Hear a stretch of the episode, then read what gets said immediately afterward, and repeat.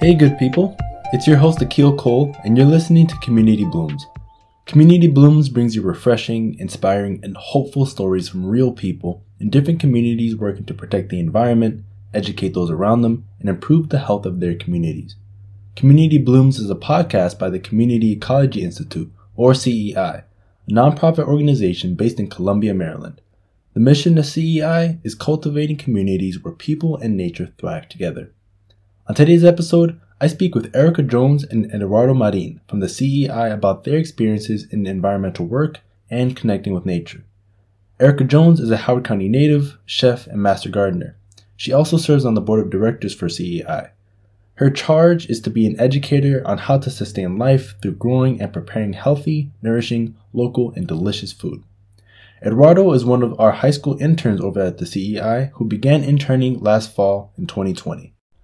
Just as a heads up, this episode was recorded in March, Women's History Month, so part of our discussion involved a reflection on the impact of women in our guests' lives and involvement in the environmental space. We hope you enjoy the episode.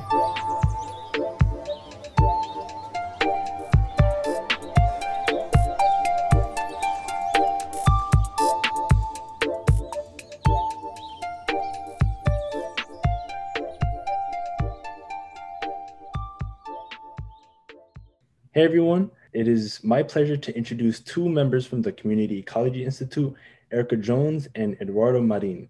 Thanks for joining. Thanks, happy to be here. Thank you for having us.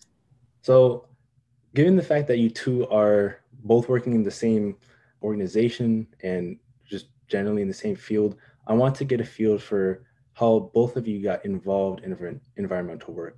So, Eduardo, I want to start with you. How did you get started with um, this type of work? Um, I guess it all started with like my passions, like me going to the park with my friend, building forts and stuff like that. But the actual spark of it was actually in D C when I attended in the Anacostia River cleanups there. And that was really fun for me because like you get to see like actual direct change using your own hands. So that went for me doing that to go into uh, their little program of water monitoring. And then after that, I started going more into um, political activism. In that sense, was like Sunrise and Howard County, which is a youth flood group fighting for the Green New Deal and bills of that nature. And how I actually got into the Community Ecology Institute was through a group called Leadership U, which is for available for um, Howard County students typically, and it's um for your junior year. And basically, we worked at a service project with a partnered organization, and that one was with the Community Ecology Institute, and that's how I got introduced. So you had a long history, man. That's That's amazing. As someone who's just really now getting into like the environmental field, knowing that there's people my age and like around my age getting involved is really, well, obviously inspiring, but also just instructive. Cause like just hearing about like how you got to have hands-on experience, making like visible physical change is really good. So thanks. Um, how about you, Erica? How did you get involved with your environmental work? Well, um, well, I, I'd have to start back when I uh, I have a culinary background, and you know, after finishing that up, I realized that I really wanted to have the freshest food available to myself, and so I started diving into growing food, and that just built over time into just a love and passion for being out in nature and really seeing how a plant like that starts from just a little seed, like some some seeds are just as small as like a pin needle, and that seed becomes a huge plant, and just the abundance that the plant gives you and the food that you're able to provide for yourself. There is so much variety out there, and we often are limited to just what's in the grocery store. So it closes our mind into in, you know, into a small box of flavors and textures um, and colors. And so I just really felt like, all right, I want to do this for the rest of my life.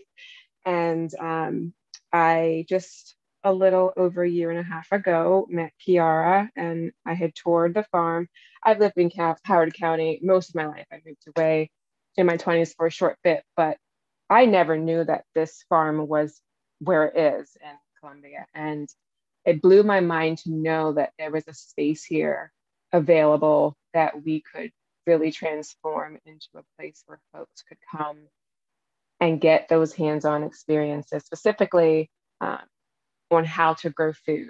A lot of folks that I come across often say, I'm, I don't have a green thumb. I kill everything that I try to plant. And, you know, it breaks my heart because, yeah, most of us may feel that way if we've never done it before, but it really just takes an opportunity to learn how. And once you know how, you know, the sky is really the limit. And there is nothing like going outside your back door and picking blueberries from bushes that you planted into the ground, or tomatoes from the vine, or lettuces. I mean, the, the quality of the food when you grow it yourself, it's bar none. It cannot be compared to anything out of a grocery store, because th that food has traveled often thousands of miles to get to the shelf. And that's, you know, seven to two weeks from the point it was picked. So, you know, once you pick a, a, a crop, it slowly starts to kind of die off in its nutrient availability, its taste, and its textures. So, I mean, I, I think for the rest of my life, we'll be shouting from the rooftops to grow your own food. You can start small and build from there, but everyone must have the opportunity to get a chance to see what it's really like when you pick it with your own hands, and, and just how incredible the feeling is, the taste is. And it opens you up to really being able to understand nature in a bigger picture, and how it all connects to why our environment is fleeting in its, its health. So I'm just really excited to be able to have an opportunity to do that. And, you know, you start small, you start in your local area, and you build from there. But I think that Freetown Farm is going, well, we already are pretty incredible, if I have to toot my own horn, but it's the beginning of a new way of being and living and thriving. I feel about ready to just hop out into my backyard and just start growing my food right now. You absolutely, because you said you're in Florida, right? Like, you've got yeah. good weather. So, oh my yeah. gosh, yes. I you that should. is something I'm always so grateful for. Um, it's been one of the silver linings of the pandemic. Like, as I see a lot of people up north um, and elsewhere just dealing with the, the elements, I'm like, it's kind of like seventy-five degrees like, always. Bad days when it's really hot. That's you know, I mean, yeah, you, your your energy is palpable in, in your explanation of how important it is for us to tap into real fresh food and the growing and the experience. And that's one thing that's really stuck out to me about Freetown Farm and C E I. Like, when I remember when um, Doctor Diomore was presenting to my class, I'm like, I want to like, I want to just transport myself up to Columbia so I can, you know, grow some food and make it myself, and then bring it back home and be like, family, we need to do this because we're not doing it right. And it makes me, it reminds me of my grandma, because she's from Jamaica and she has a little bit of a garden in her backyard, and she grows some like seasoning. She has like thyme and some other things. Um, and she's got like the green thumb of our family. So I definitely resonate with the pursuit of homegrown food, um, among other things, because that's not just what it is. It's so much more, but I definitely resonate with that. So to follow up with that, this one, I'll go back to um, Eduardo. Can you remember an important moment during which your interest or your passion for nature was inspired? Like, is there like maybe a single moment or maybe like a single event that you can remember? Um, I guess it was a culmination of stuff, really. But like, one of them was when I was growing up in Hyattsville, Maryland, which is uh, in P G County, a little off, it's more urban. Um, my mom would always take me to the park every Friday. So that really got me passionate in like finding different animals, looking at the stream, hearing wildlife. That really got brought my passion to help protect the earth. And that also happened when I moved here to Columbia, Maryland, and Afton Park, where me and my friend um, were just hanging out. We were building the fort, as we said. We were just playing games, we were trying to do fishing, fishing by using um weird string and like at the end of it using like a bottle cap thing. So it was really scuffed, but it was really fun. So like those moments really are very impactful for me. Nice. How about you, Erica? Goodness. Well, a couple memories stand out to me. One of them being I, um, I must have been five, and there is a farm that wasn't too far from our house that grew strawberries, and you could go and pick your own strawberries. And my neighbor had come over and they were like, oh, would you like us to take Erica to go pick strawberries with us? And I like, I didn't even know you could do that. I mean, that just wasn't anything I was ever exposed to up, up to that point as a five-year-old. Like, wait, I can go pick strawberries. So I, I remember the road like vividly in my mind, driving down this one lane road at the time and getting to the farm. And they said, oh, you know, all the strawberries are gone. And I remember feeling so deflated. And like, I was so excited because strawberry shortcake was like my most favorite doll back in the eighties. Um, and so it was kind of like, oh my gosh, I'm going to see strawberry shortcake among the strawberries. So I was so disappointed. But I just remember feeling like, wow, like you could actually go and pick strawberries. And that just, it kind of planted a seed in me.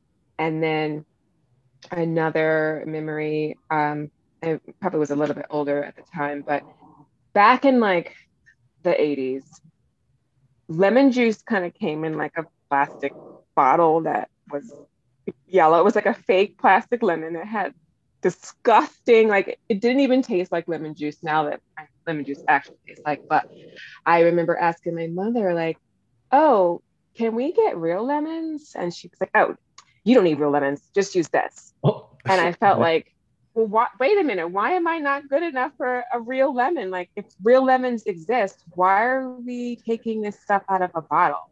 So that was another moment where I just kind of felt like something is not right about this picture. And, you know, that just kind of sparked my thrill for real food. And then ultimately inspired me to go and get a culinary education. So yeah, that's kind of how it all started. Wow. Early childhood memories with family are definitely impactful. I can For I can sure. I can just imagine like like young Erica just going, why can't I have real lemons? Just why not? Am I, you know?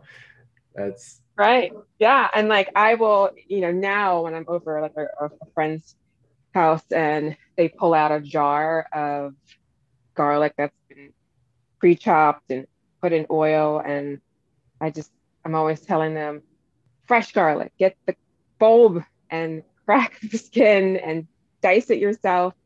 The flavor is completely different than that nasty stuff out of the jar. So it's really starting to change the view on what real food is. I know it might be convenient to scoop it out of a jar, but you're not getting the nutrients, you're not getting the proper flavor. And so, you know, I, I'm just on a mission to, to really educate folks on the difference between the two.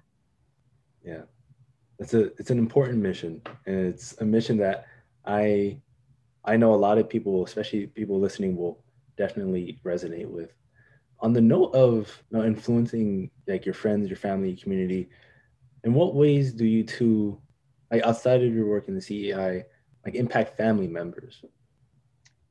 Well, with, you know, being a chef, I think it opens up the conversation in my network of, oh, so, you know, I don't know how to make this. And then being able to educate folks, you know, at, at the counter, um, you know, having them dice the onion or the piece of celery and give them the, the background on, on the vegetable or fruit.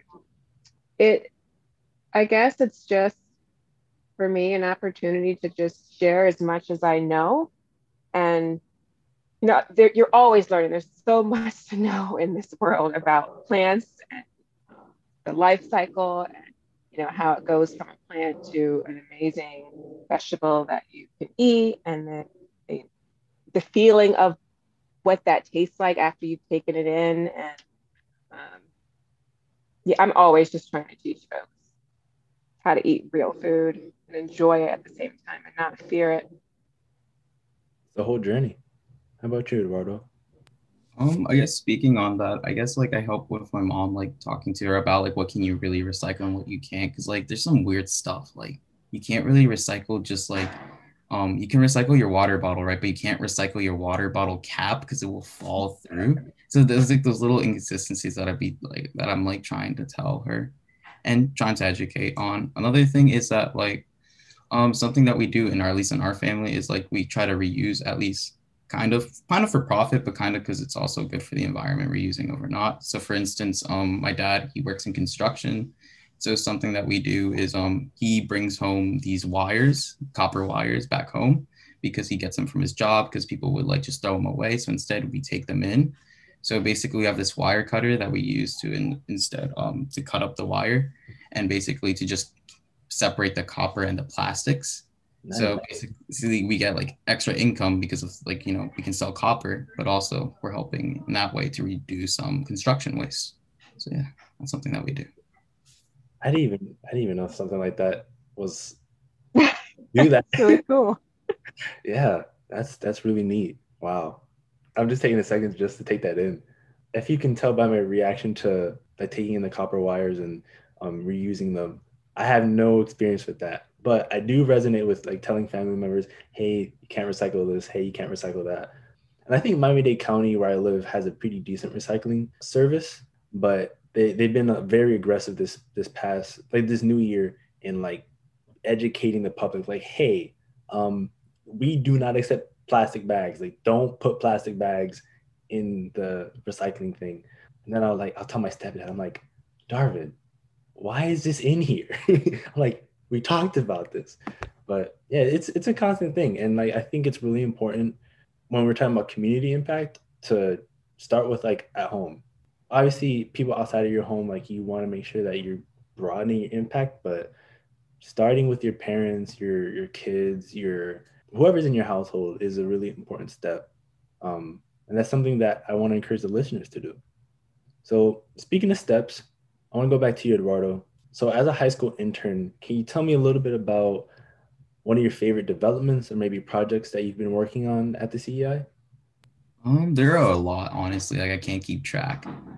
Um, so a cool project that I did with my Leadership U group was uh, create this berm, which is basically like this lasagna of nutrients that is able to like help produce. Uh, it's able to help the trees grow. And that was for the one hundred trees on the property. Uh, but another project that I've been, um, uh, that I'm really enjoying is the Climate of Hope project, which is basically um, where we're going to try to build, install, um, what was it, uh, Climate Victory Gardens all throughout Howard County. Uh, and basically what Climate Victory Gardens are, are they, um, they have native plants that are, uh, that sequester carbon. And moreover, they also provide produce. So the cool thing about them is that they were used, I'm pretty sure in World War One and World War or World War Two, I can't remember exactly. And uh, they were very like, they were very widely used. Uh, they kind of died out, but we kind of want to bring that back together. And I'm pretty sure we're certified for like, uh, we're the second organization certified to like know how to like make them. And the cool thing is that this will be one of our biggest, uh, one of our main businesses at the C E I. So that's a really cool project that I'm enjoying working on. Wow. I remember seeing one of the YouTube videos for the C E I. By the way, listeners, check out uh, Community Ecology Institute on YouTube. I'll, I'll link that in the show notes. Um, and I believe, Erica, you, in that video, you were explaining the history of the Climate Victory Gardens. And- yeah, yeah, yeah. I do some of the educational uh, classes that we offer, the program for, for that. And um, it's kind of a buzzword like climate victory. And yes, it is about climate. But like Eduardo was saying, it really started from the war effort back in World War One and Two, and how the whole country basically banded together and started growing food to help with to offset the fact that there was a shortage because of the war. So people, if they wanted an abundance of food, they had to grow it, and it was a huge campaign for the government to teach people how to grow food, um, and it was very, very successful. I think the numbers were like forty to fifty percent of the country was were, were doing it at that point. Wow. And so now um, Green America, who kind of brought it back around, the concept around put a spin on it and said, okay, well, we're not in war, but we we are in a war with our environment and our climate, and how we can be a part of the solution is to grow food, grow deep-rooted native perennials that sequester carbon. And that's the fight. The more carbon we can get out of the atmosphere, the healthier we are as a nation. And so um, that's where it started. But yeah, it's it's not a complicated. There there's ten basic principles on you know, what would make a climate victory garden a climate victory garden, and they're all relatively easy, and you can build on them over time. And the whole point is to start where you are, whatever you have available to you. If it's just a small backyard, just grow you know grow some wonderful native plants, and you know support the bees, and grow some food, and it's a win-win. It's just going to be a domino effect of the impact that it'll have on our community and then beyond. So we're really, really excited. That's exactly right. I think one of the biggest takeaways that I'm getting from this conversation is just like, as daunting as something like climate change can seem, and in many ways it is, like there are so many opportunities within our own homes and just outside of our homes to impact things, and not just impact things outside of ourselves, but even like with growing our own food, impacting our own bodies and giving ourselves right. tasty experiences, or, you know, having good experiences with our family or friends, going out, trying to make fishing um, out of, you know, makeshift materials. Like interacting with nature doesn't have to be through some, uh, like a lot of people think, it ha- doesn't need to be this national campaign, which we do need, but a national campaign where we're like mobilizing everything, and you have to, it doesn't necessarily have to be that. And I think both of your contributions and in your lives really demonstrate that. So I appreciate that. So it is no surprise that we're in a pandemic, and I want to shift gears a little bit to talk about some of the challenges um, you two have faced working in within these conditions. So Erica, how has COVID nineteen in the past year shaped um, your interactions with your environmental work?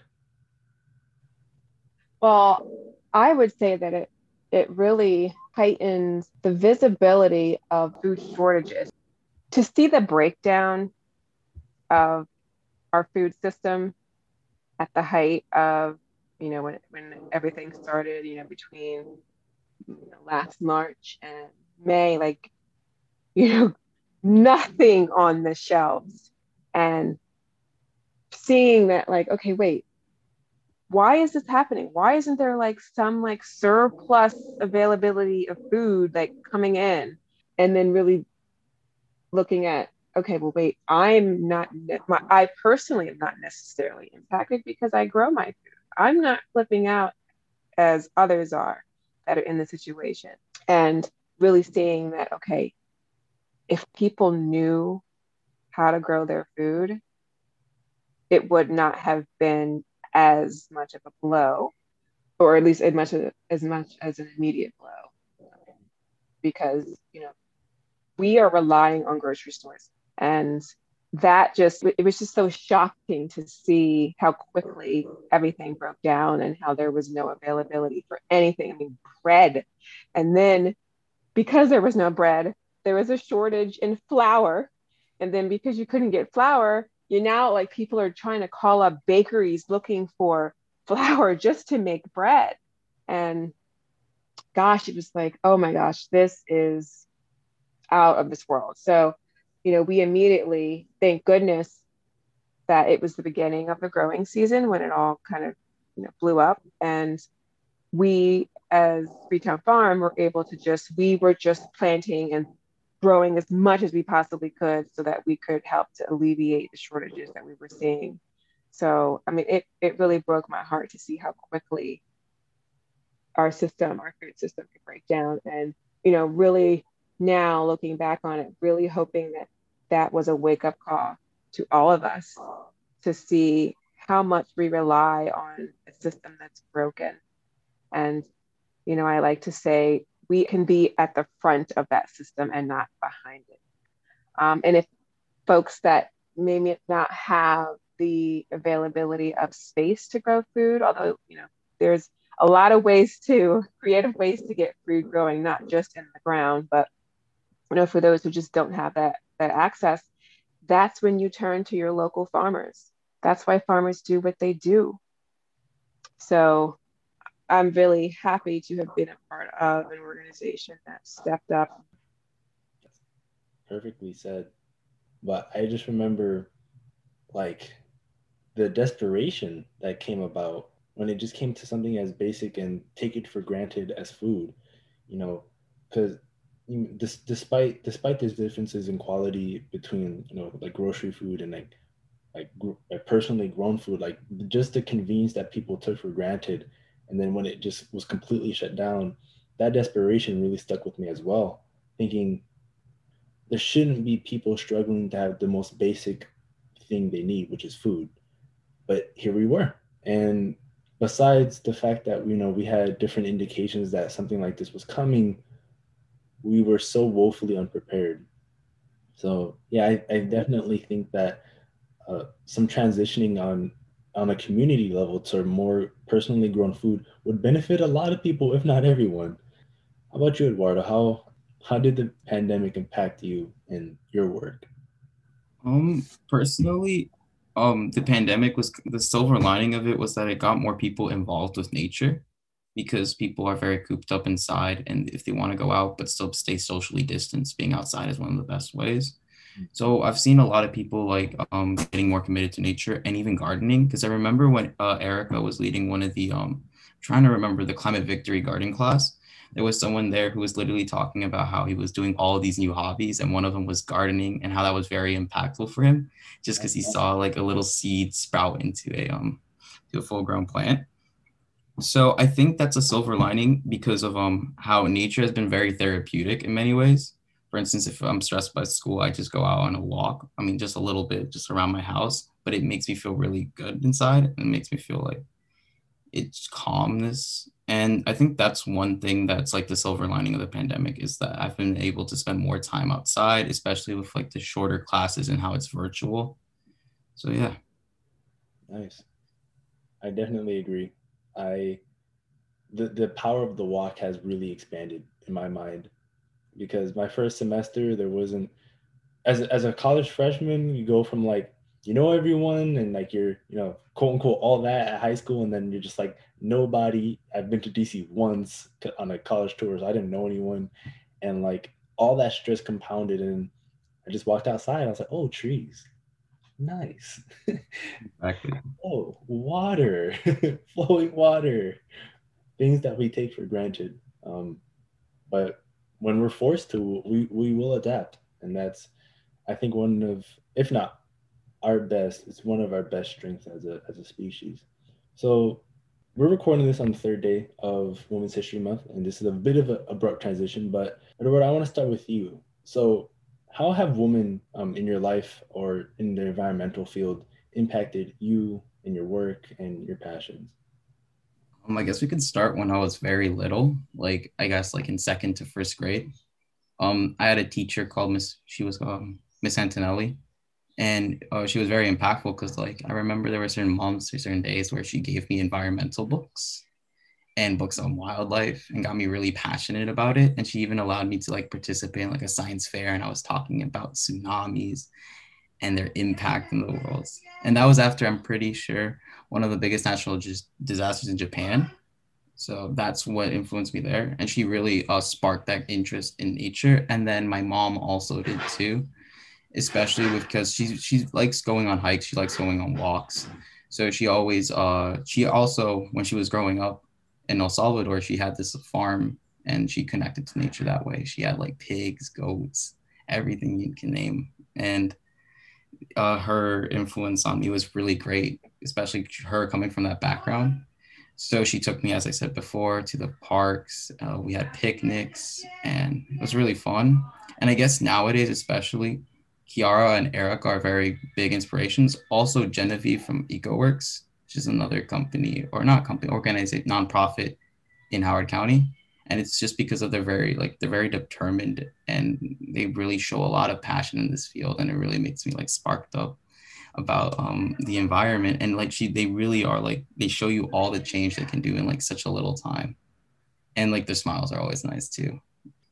Oh, God, make me blush. Eric, same question. How have the women in your life um, impacted your life and professionally um, and in your community work? How have they impacted you? Um, well, I gotta say, um, you know, before I had found out about Freetown Farm, I was just, uh, you know, in kind of in my own world, doing my thing, growing food, and really building a dream of, I want a farm for myself, and I want a place where I can grow as much food as I can and teach people how to do it for themselves, and, you know, be a local source, because I'm a huge cheerleader for local food. And when I met Kiara, and she had already acquired the farm, you know, she'd gone through this huge campaign locally, locally to raise enough money to buy the farm from the farmer who had owned it previously. And, you know, to get connected with her, see what she was doing, it just felt like, you know, plugged into a socket, like a, a direct, instant connection. And um, she's so incredibly knowledgeable, and you know, she had a dream for herself to connect people through nature, and for us to be able to come together and really help to build this incredible space that we call Freetown Farm. You know, I I often attribute, like, I I didn't know this was where my path would lead, but I'm so happy that it's where I have ended up at this point, and the work that we are planning to do moving forward together and with everyone else um, in the organization, like, it's really a dream come true. And to see her fire and uh, her drive to keep moving people forward. Columbia is a, a kind of a small town, or it was at least back in the nineties. We've, we've expanded a lot since then, but I never knew her growing up, and uh, you know, we you know lived in the same community, but to know that there was somebody with a dream, and it was just a matter of time for that dream to flourish, and now to work together and be able to do it is pretty, it's a pretty great feeling. Yeah, I, I share a similar sort of respect for the vision and work and commitment that Kiara has shown. It's not the only reason that I was like, I gotta get involved, but like just seeing the work and the vision of Freetown Farm and the Community Ecology Institute, I'm like, more people need to be exposed to this. As, as much people as possible, visions like this, individuals like this, that with their knowledge and experience can really bring a lot of people together. It speaks volumes about her character. Yeah, for sure. And, you know, as I gotta say, every time a new visitor comes and gets involved, it's, it's like a feeling of each one, reach one. They come, you see them fall in love, and then you see them get inspired by, you know, one of the projects that's going on on the property, and then they go home and they tell their friends and their family, and then they come back with their family. And, you know, that's how community organizing and work is. Like, you just keep building the networks. And then, you know, I think that's why we've been able to do so much in a short amount of time. Well said. That's a perfect segue for my second to last question. So I know that Freetown Farm is working on a lot of projects. So are there any any future projects, maybe something that's in the planning stages right now um, that either of you would like to share with the listeners? Um, there's a really cool one that's gonna happen in the um, I'm trying to remember in the like the space up front, um, the Climate of Hope space that Erica runs. It's the um, they're gonna add uh, agrivoltaics, which is uh, basically solar panels in it. And it's going to be the solar panels are going to cover shaded crops. So that is really cool, because like it's a new, it's not necessarily newly invented, but it's becoming gone more traction, especially in the um, agricultural sector. And that is because uh, you basically use both agrivoltaic, photovoltaic panels and agriculture in the same space.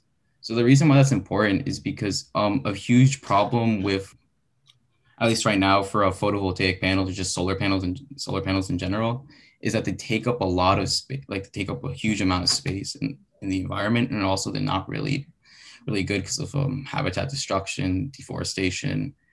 And that is why there's many, the government, at least in certain places, they ban it because of how it's not really good for the uh, environment in that sense. I mean, you do get renewable energy, but there's a trade-off back, which is a huge amount of space that's being, I guess, used up. That could be for animals, plants, and all that. So a cool thing with this is that it's already using pre-existing space, for instance, uh, your crops, and adding uh, photovoltaic panels on top of it. And the reason why that's extremely important is because like they have like this symbiotic relationship, which is um because of how uh, solar panels can heat up over time, especially a lot. The plants underneath, I'm trying to remember, uh, they release water vapors, which allowed the, to cool the uh, solar panels.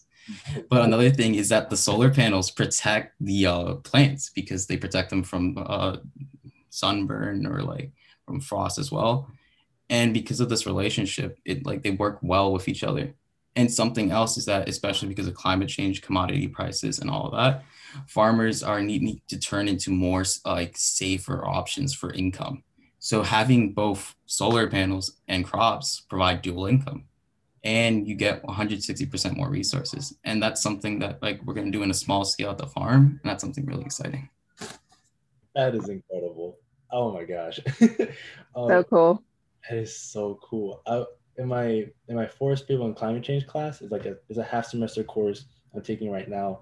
Um, we were just talking about like a lot of the trade-offs that come with renewable energy sources, and to hear that like somewhere not too far from my school, not super close but not too far from my school, working on something that offsets some of those trade-offs and works with nature rather than against it, and works with human beings. Oh, what that is that's so cool. Thank you for highlighting that. Erica, are there any projects that you're particularly looking forward to uh, for the future? Yeah, so um, we have a plot on the property that we have slated to become a demonstration site on how to grow food in your front yard or in your backyard in a aesthetic way.